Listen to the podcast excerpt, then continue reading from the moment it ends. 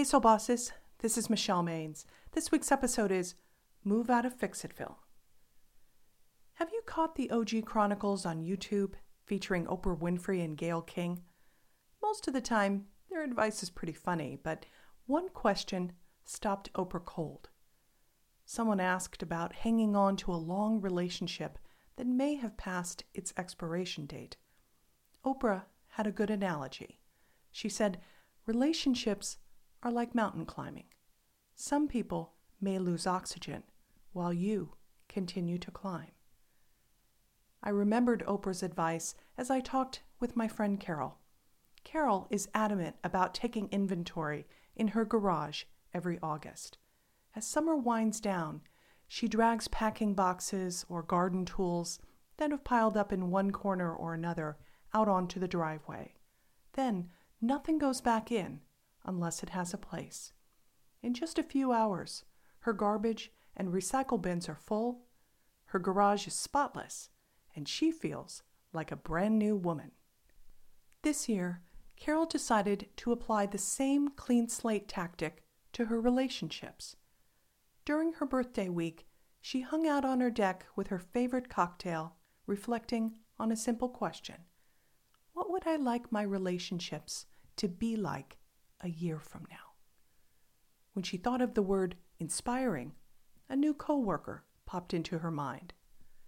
The quality of fun had to apply to her best friend, who always has an adventure in the works.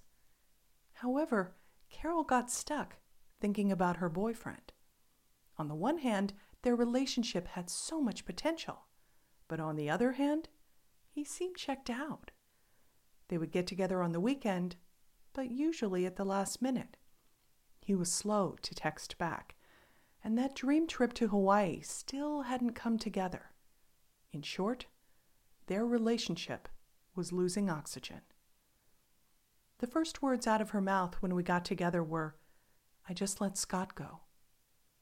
I couldn't believe how relaxed and calm she was.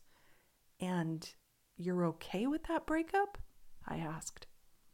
Oh, yeah, I didn't want to spend the next year living in Fixitville, she replied. He was shocked, but I told him, Hey, you always said you like to keep your options open. Now you can. In August, we're talking about how you can take care of your physical, mental, emotional, and whole self in the series Transformative Self Care. Are you like Carol, where you've been wearing yourself out carrying a relationship that's losing oxygen? Do you feel like a Sherpa on Mount Everest, huffing and puffing your way to the top with someone thrown over your shoulder? Dreaming and wishing the situation will improve isn't demonstrating self care.